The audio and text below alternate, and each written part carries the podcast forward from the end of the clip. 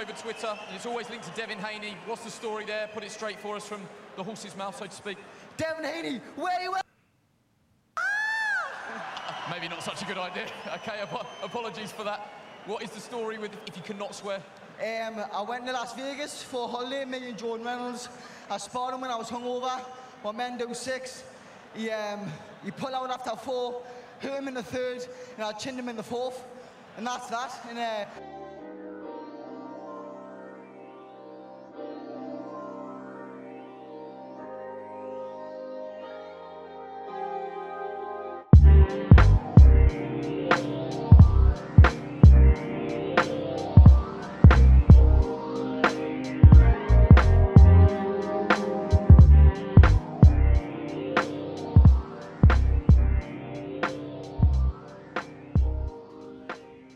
Hey guys, welcome to the Beautiful Boxing Podcast.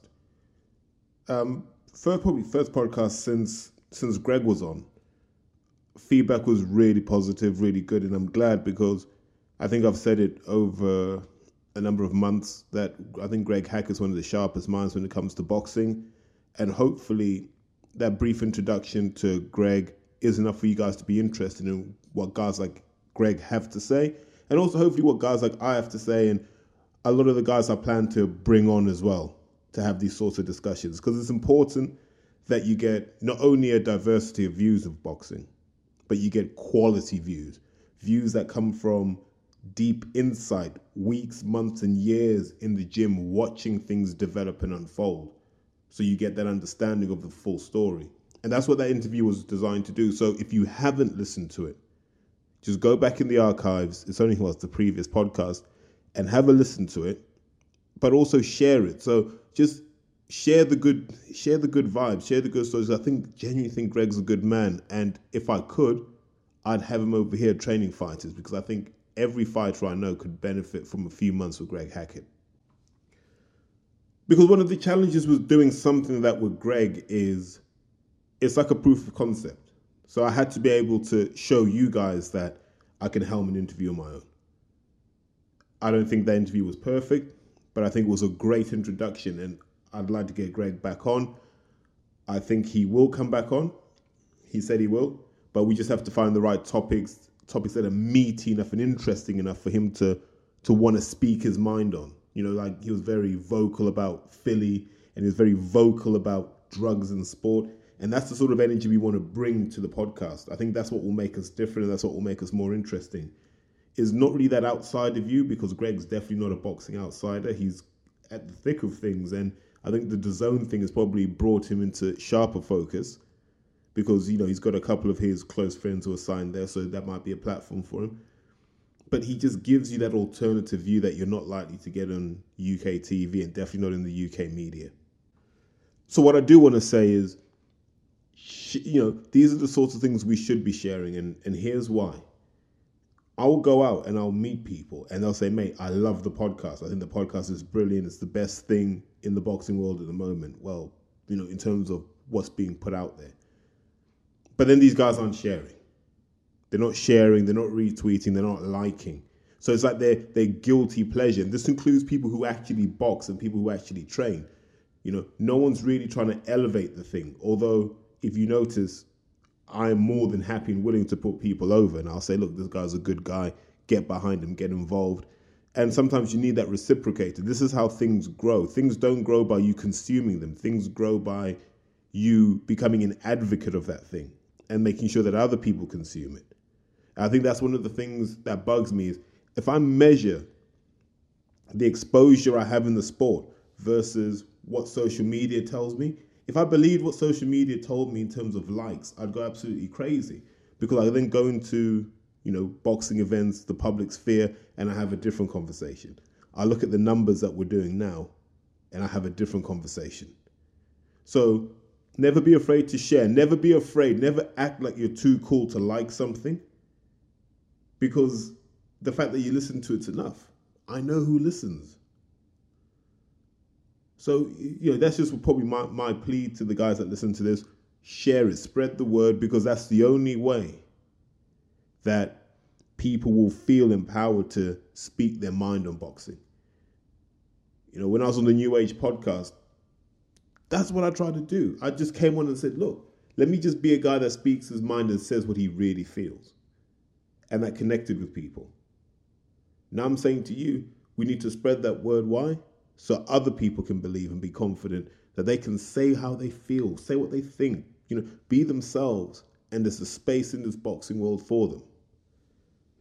You know, yeah, that's yeah. So that's me off my hobby horse now. You know, back to the reason you came to listen today. So the reason I opened the podcast with the excerpt from Joseph Laws, and I, I did censor it because I never trust Apple. I didn't censor it, Sky did, but I used the censored version because I don't trust Apple not to censor the podcast. So I thought better safe than sorry. But Joe Laws is this really interesting contradiction because when you look at Joe Laws, he has a really good reputation in the sport as an amateur, came from the right stock. But when you watch this guy box, he boxed for four rounds like a complete nutcase he he boxed like a raw novice, a guy who just trusts his power and there's not much to it. And that's that's fine in four rounders. That that Joe Laws we saw on Saturday would win most prize fighters. He'd have won most ultimate, but he's that style's great when you have a short amount of time to execute. But what I found interesting was he was representative of a lot of what we have in British boxing. These strong, physically fit guys that just swing punches. There's no intelligence. I don't believe for one second Joseph Laws has any craft to what he does, which is why his his nonsense, and that's what it is. It's it's complete nonsense to say he schooled Devin Haney. I've watched the sparring, and I'm going to put it up on. I want to put it up on Twitter so you guys can also have a look. And if you watch Devin Haney, all Devin does is stay composed. He now re- he realizes he's not going to get knocked out by Joseph Laws, and all he has to do is see the big hooks coming. And what Devin Haney then does is says, "How about I just learn how to deal with this? Yeah, I don't need to knock this guy out because he's giving me good work."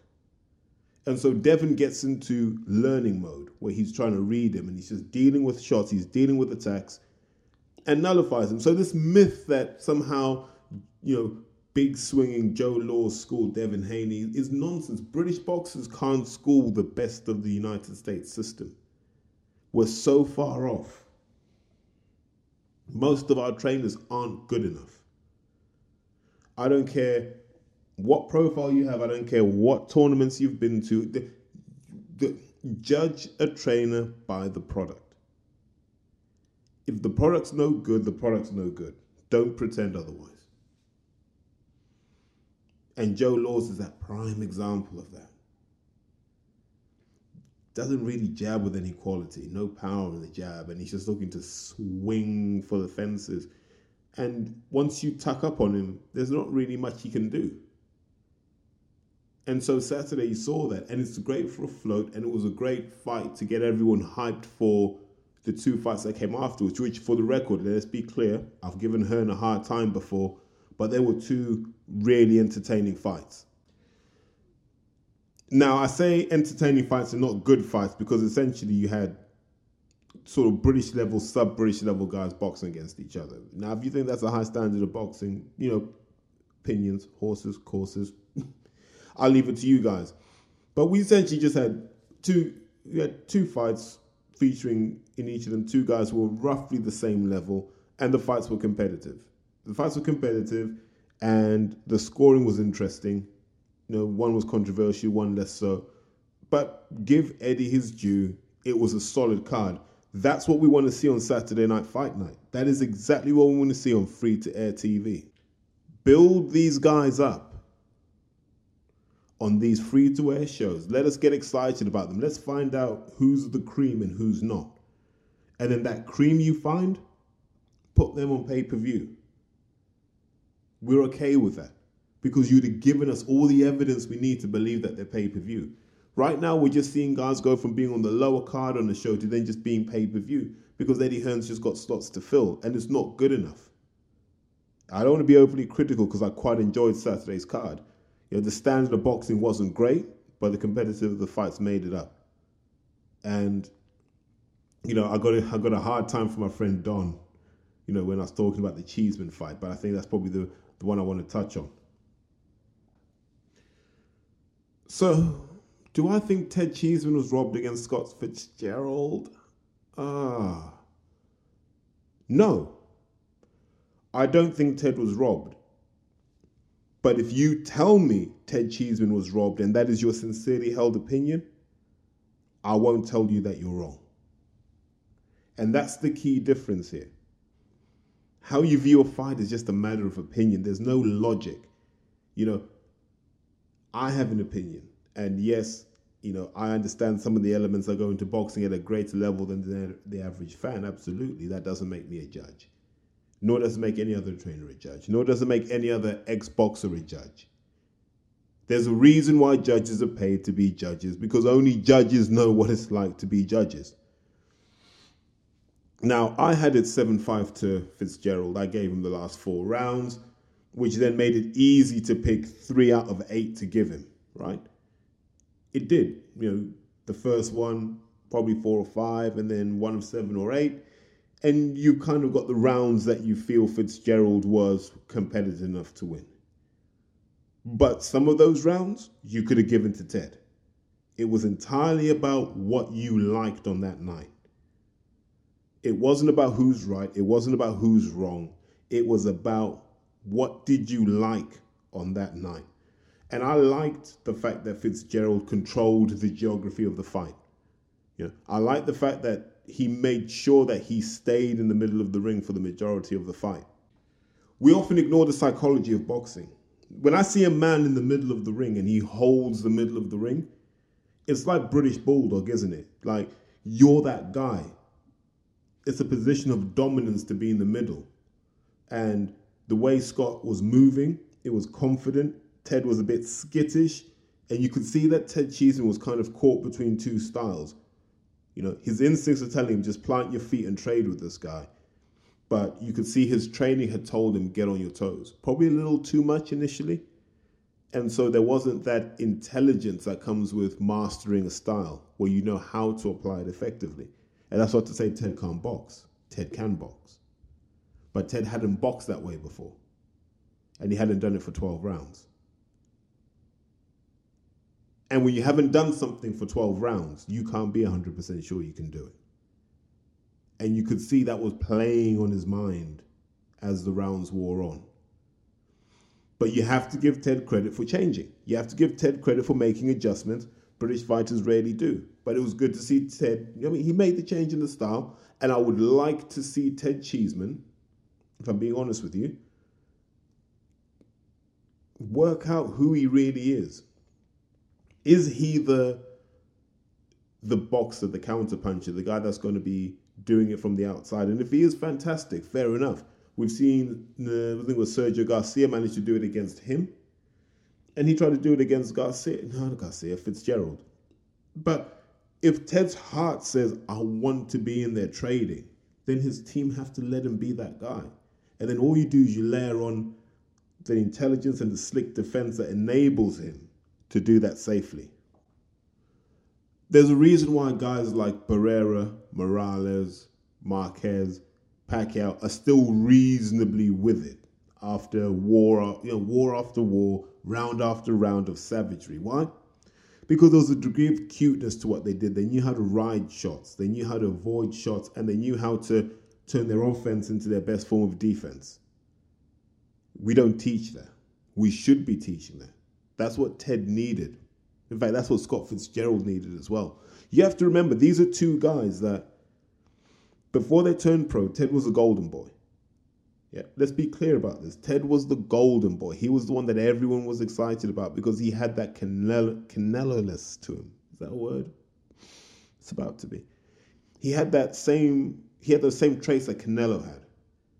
You know, doubling up that hook, always able to find the body from any position and you know, he was able to work the body, bring it up to the head, and he was you know capable of stopping guys. And somehow along the way, he never evolved that style. He never tacked on the defense. And he he had war after war, and he said that himself. Like you know, mean, he's not even 25, and he's done 100 odd rounds, and they've all been hard rounds because he doesn't shy away from a fight. So I'm high on Ted Cheeseman. I think Ted will be, he'll be an entertaining fight. Is he a world level fighter? He's got time. That's the thing we need to say now. He's got time. The question is, does he want to learn? Is he a British level fighter? Absolutely. You could put him in with Fitzgerald again, it'll be a different result. I have no question about that. You could put him in with Fowler, it'll be a good fight. But he needs to decide who he is as a boxer. Who is Ted Cheeseman when he gets in the ring? And then his team just have to layer that in for him. But I feel sorry for Ted because you could tell he was traumatized and, you know, he had given, he'd put his soul into that. And it hadn't been enough, which is why I absolutely felt sorry for him. You know, 14 weeks was no joke. Level again, and I'm still only a baby. Do you know what I mean? I'm not 25 till next August. Do you know what I mean? But they didn't want me to do it. They don't want me. My face don't fit, and that's exactly how it is. My face don't fit. Everyone I spoke to, I got 50, 60 messages on there from random people, not even my own people, from random people. Disgusting robbery. What was Sky watching there? What was everyone watching there? What was the judges watching? What can I do? You know what I mean? What, why don't Sky like me? You know what I mean? I take every fight. I, I ain't took no easy fights. Look at my last fights. Look at all my fights. They're not easy fights. Since, since I've had seven fights, I've been taking risk after risk after risk. You know what I mean? I pushed for the fight with Sergio Garcia. And it weren't, we got offered it. I said to my manager, Charlie, this looks like a good fight. Let's push for this. European title. I've been pushing, pushing, pushing. Since I had five fights. Come Tone, I want the English title. Come and I fought for the English title and I fight. What more do I have to do? I'm, I'm giving everything to sport. I'm taking, making sacrifices, putting entertaining, entertaining fights on. Do you know what I mean? All I weren't rushing forward tonight. I was boxing, picking a jab, making a miss, slipping, hitting him with the uppercut. What what can I do? I, I... That's when you feel for a boxer. And yes, there's a lot of emotion in what he's saying, but in, and even in the heat of the moment, there is that question of why don't Sky like Ted Cheeseman? Does his face really fit on Sky and does his face really fit with Matchroom? And to answer that, we need to go back to understanding that Ted is a product of the time where Hearn didn't really know what he wanted to do with prospects. And we're going to come on to this later on in the podcast, but Hearn didn't know what he wanted to do with prospects. So he picked the guys that had a buzz. These were self made guys who had a buzz and a following and could sell tickets and he put them on shows. And then he got the Olympians. And once the Olympic model kicked in, he didn't really care because there's only so much investment you can make in prospects on the way up. In contrast, look at what he's done with the Americans. We're going to come on to this, but he's more invested in those Olympic level guys. And let's be honest, Ted Cheeseman's not like he's not far off that standard. He could have stayed in GB and probably got to that level. But to be honest, McCormack's a bit special. So at 69, I, don't, I think he would have struggled. Notwithstanding that, Ted was a hell of a guy. But what we're seeing is Hearn's just looking away from these guys. And these are your, your Saturday fight night sort of caliber guys. And they will be the lower order on your pay per view shows. But there's no investment in them. Like Eddie Hearn will not be putting his hand in his pocket for Ted to fight for a world title anytime soon you know, Ted's to have to earn it the hard way or change promoters, in my opinion. And I like Ted, like him as a boxer. I think he's he's a lot more interesting as a person than his character would suggest. So don't be fooled by that. He's a far more interesting guy. But I do feel for him. And the next 12 months will be important. And I hope his team get behind him and give him everything he needs to succeed. So that brings us on to Scott Fitzgerald another guy that's seemingly not loved by Sky. And another guy who's self made. There, there, there's always this problem when these self made boxers end up on the Sky platform, they never get a fair shake. Craig Richards never gets a fair shake. Isaac Chamberlain never gets a fair shake. Scott Fitzgerald never gets a fair shake. You know, even Eggington, after he stopped being Barry Hearn's pet project, never got a fair shake. Did Frankie Gavin get a fair shake? Probably not. And then Ted never got a fair shake. There's something Sky love people they've created. And you can understand that it's kind of like having your own kids, isn't it? You're always going to be emotionally invested in those guys and push for the opportunities for them. Fair enough. But Fitzgerald keeps booting that chessboard up in the air, and at some point they're just going to have to say, we need to get behind Fitzgerald. But to do that, Fitzgerald has to then take it seriously. I think he's at a point now where he's British champion. It can go very well for him or very badly. Number one, he can box. Right. Skill wise, he can box. If you watch him in the Commonwealth Games, you'll see that's clear. His issue is he hasn't got the lifestyle. And you saw it when he beat Fowler and he just went absolutely mental. And you've managed to follow it on Twitter. And you were just like, this guy's not training. And I don't care what anyone says. In your 20s, you should be living in the gym. The guys that should be having two big camps of a year are guys like Floyd, Canelo, the guys who have done the 35, 40 fights. By that point, you're like, yeah, okay. I'm experienced enough that I know what I'm doing. I can guide myself through a boxing year now. But these young guys, your Fitzgeralds, your Cheesemans, should never be out the gym. They should never be that far off their fighting weight and they should always be ready. And the fact that he isn't worries me. So I'm hoping that now that he's got this British title and he's a dad again and all these things kick in, I'm hoping we see Scott Fitzgerald try and fulfill his potential. What, what he can do in the Northwest, mm, only time will tell. But I wish him all the best. He boxed. He boxed in an interesting way. He looked like he struggled to make weight, and you could tell that in the ring because he was boxing on instinct and memory. You know, the jab wasn't crisp, the footwork wasn't crisp. But what he was always able to do was always able to be there or thereabouts in the exchanges. So when Cheeseman would miss with that wild uppercut, there'd be a counter waiting for him. I think he struggled with the notion that Ted Cheeseman was trying to counterpunch him because Fitzgerald by nature is a counterpuncher too. And so after round eight, what you saw was Fitzgerald just commit to coming forward and just putting a beating on Ted. I'm not saying he put the beating on, but that's what he wanted to do. And it was it was good. And if you thought he won, I get it. If you thought it was a draw, I get it. If you thought he lost, I also get it because there was so much that wasn't good in that fight that you could give it to either person in the round. So I get that. But now it's like it seems that once again Sky intervened to to derail the self-made man, and they say, right, Fitzgerald has to fight Fowler. Not necessarily interested in that at the moment. I like to see Fowler fight someone like a Ted Cheeseman or Kieran Conway. Put Fowler in hard. Let Fowler fight someone tough, and then let's really find out what he's got as well, because Ted's had to do it the hard way. Let Fowler do it the hard way, because that will put to bed any rumor that the Olympians have it easier than the non-Olympians. You know, but it seems that you know Scott Fitzgerald thinks that you know Fowler's going to be light work. Would you take somebody like Fowler for your first defence, or would you want an easy one just now and then maybe step? I think he is an easy one, but um, I um, but no, um, there's other things that I'll be looking at first, and uh, you know I've already beat him. You know, he's, uh, you know he's bound to be desperate for it. I, I, I don't need it like he does. So um, we'll see. Uh, we'll see what my team thinks, and yeah. So I think that that's a good way to to draw a line under what was an entertaining Matchroom card. You know, it wasn't the the creme de la creme. I could I could, you know, I could touch on Ritson versus Robbie Davies Jr., but it was a fight that I don't feel told us anything. I don't think Ritson will ever be better than British level, and I don't think Robbie Davies Jr. will be, you know, better than where, where he was before. And I think we we realize that now. That anyone who's a bit of a boxer puncher will give him trouble because he doesn't seem to have the pop in his shots to cause the top guys trouble.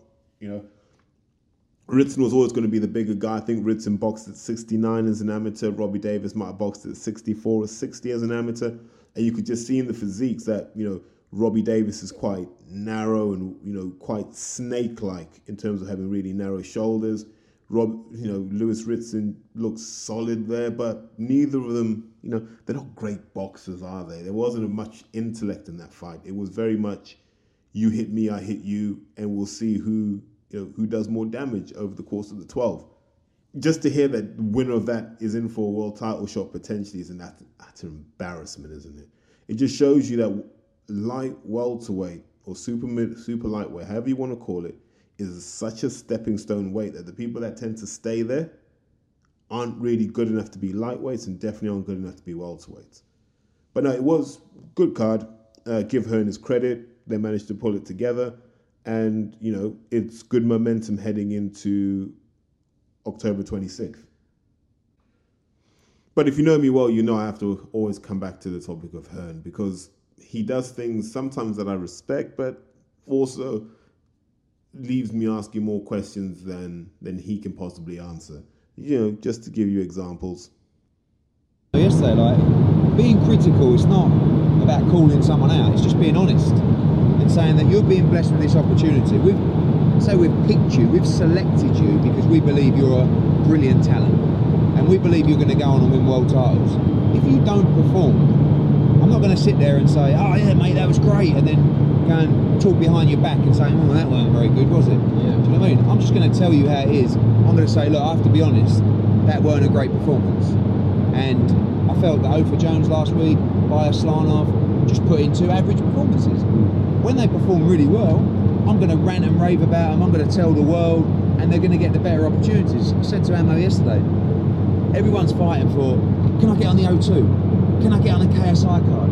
Can I get on the Saudi card? And basically how it works in terms of the process to get on those cards is, if you do really well or you look great, you're going to get those opportunities. It's not rocket science, that's life. If you put in a performance that don't, a lot of the time, I'll, I'm, I'm that guy where I get so excited he'll finish a fight, I'll go straight up to him and go, right, you're on.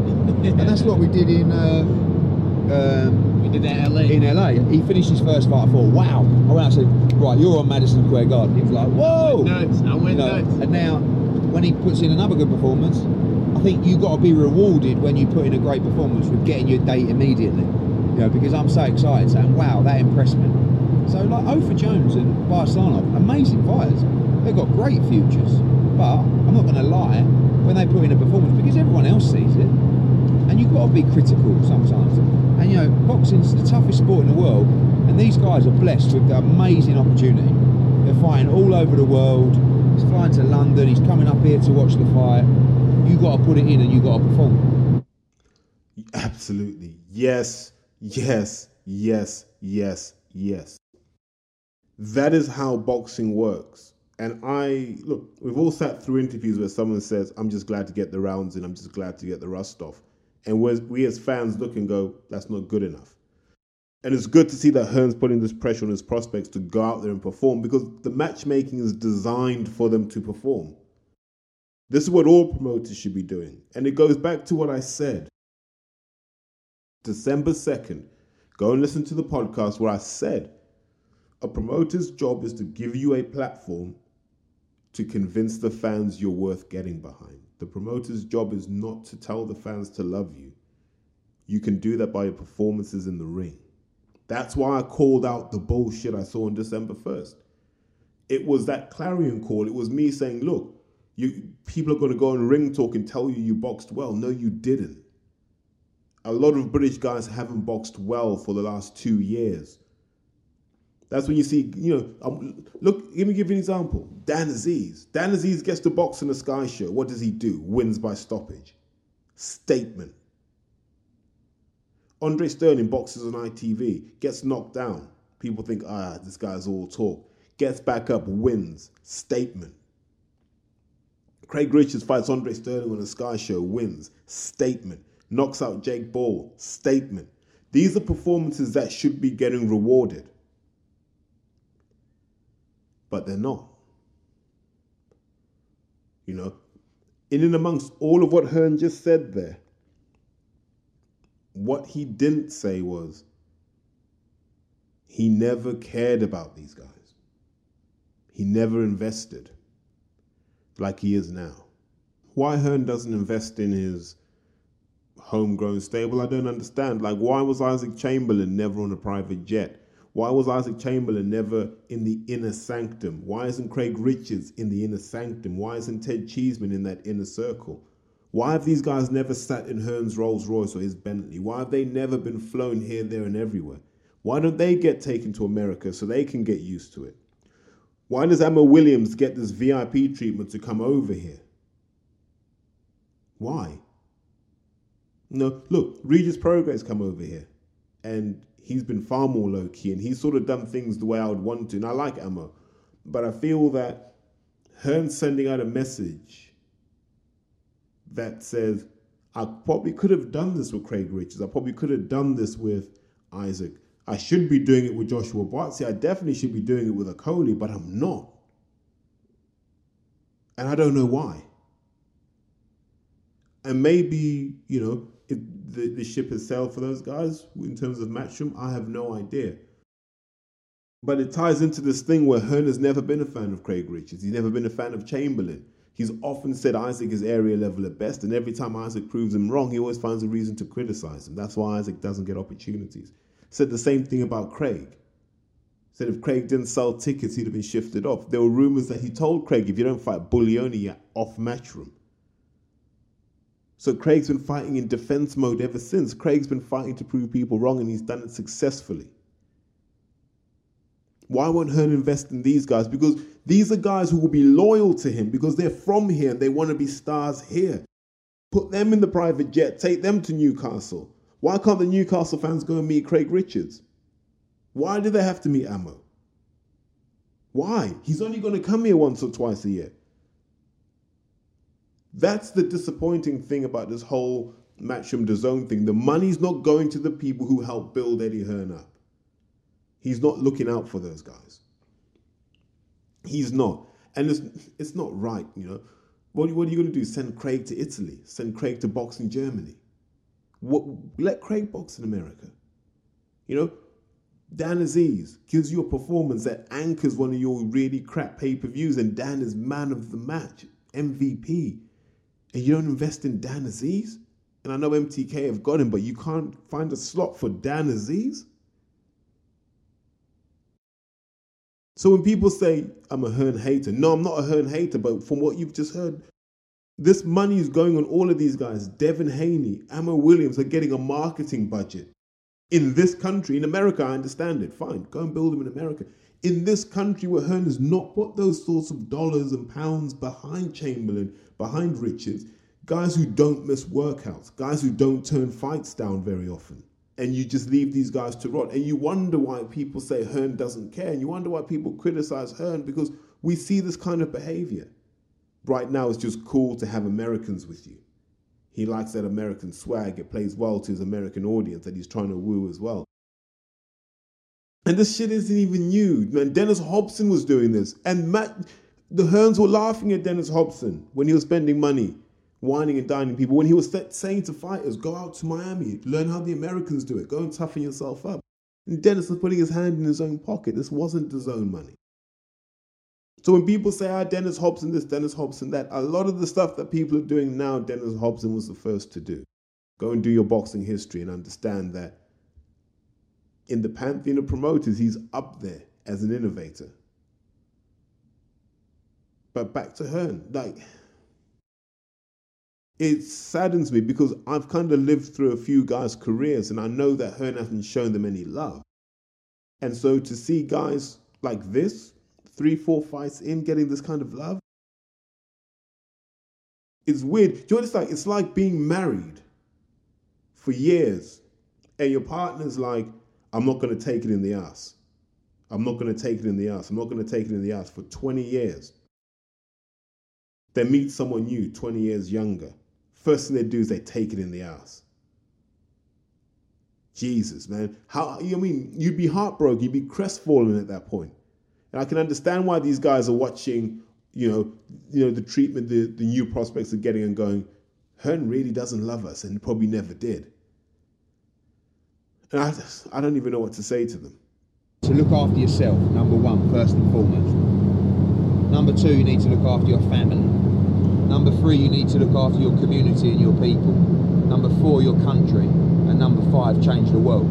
In that order. If only he looked after his people. If only he looked after the people who laid on the line in that ring for him to get rich off. If only he invested in them. But I don't know. I really don't know anymore. But I don't think it's fair to give Hearn a kick in. There's one thing I will give Hearn credit for. Like he's been on this real evangelical thing now of trying to right a lot of wrongs in boxing. And I want to do another podcast where I cover some of the American stuff. So the tragic passing of Patrick Day, the Beterbiev fight. But this one I just wanted to just do a quick UK one. But one of the things he did talk about, and I do rate him for this above all else, is how important it is to stay disciplined and to keep listening. No, no, no. And by the way, the ultimate criticism and the ultimate evaluation comes from coach, right? But what you don't want around you in this game is yes men. Yes, man. You know, oh well done, Ammo. Oh, that's brilliant because he goes off, he, he toodles back to Dallas and goes, oh, Eddie told me it was great.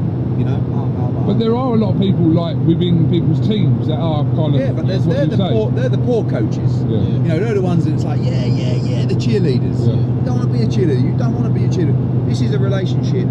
Tutor, mentor. Yeah. Sorry, got that all wrong. mentor, tutor, right? That's the relationship. You do exactly as you're told by your coach. Yeah. Not you wake up in the morning and you say, all right, coach, um, I'm a bit tired today, so do you mind if we just do bag work instead of my sprints? No, no fuck off. Shut your mouth. Get on, the, get on the track. Yeah, that's the respect you have to have. Yeah. Truer words could never be spoken. And I think sometimes it's never seen behind the scenes how often fighters don't do as their coach tells them. Um, I think DeGale was definitely one for that. But many other boxers have been notorious for just doing what they want to do. And it catches up eventually because there'll come a point when your athletic gifts and your reflexes can't get you out of trouble. And in those moments, it's the years of perfecting your skills, perfecting your decision making, learning how to be cute on the inside, learning how to control range, listening to your coach, taking that criticism and growing. It's when that's when everything kicks in. And a lot of fighters don't respect their trainers, but to be honest, a lot of trainers aren't that good. They're not that good. I would contend, and I've said this numerous times, the best trainers in this country are in your amateur gyms. Why? Because when you've got 40 kids with 40 different mindsets and 40 different ways of viewing the world, you have to teach all of those guys to box. So you really have to have your skills nailed. You know, unlike guys like McCracken, I'm still not convinced McCracken's a good coach because no one can show me a case study where he's taken someone's skill set and made it better. I haven't seen it. John O'Donnell better without McCracken. Fury better without McCracken. You know, everyone's been better without McCracken. I think Joshua would be better without McCracken. But you know, we are where we are. And and as for what happens in British coaching, I have no idea. What I do know for certain is it's not good enough. And don't be afraid to say that. Don't be afraid to say it publicly. It's not good enough. Collectively, I'm not picking out individuals at this point. Well, just realize what I just said. But collectively, the standard of coaching is not good enough, and we're not doing our fighters any service at the moment because very few of our boxers are equipped to go abroad and win and win with style. But guys, I just thought I'd shoot something out for your early morning commute. You know, let me know what you think. Um, you know, I'd like to make something a bit targeted, probably midweek, where I look at some of the fights and actually, you know, really get my head into them. I think this was just more just throwing out some of my thoughts from the weekend based on some of the stuff I was tweeting anyway. So guys, take care, and as always, Instagram at Highfield Boxing, Twitter at Highfield Boxing. Get in touch. Thank you.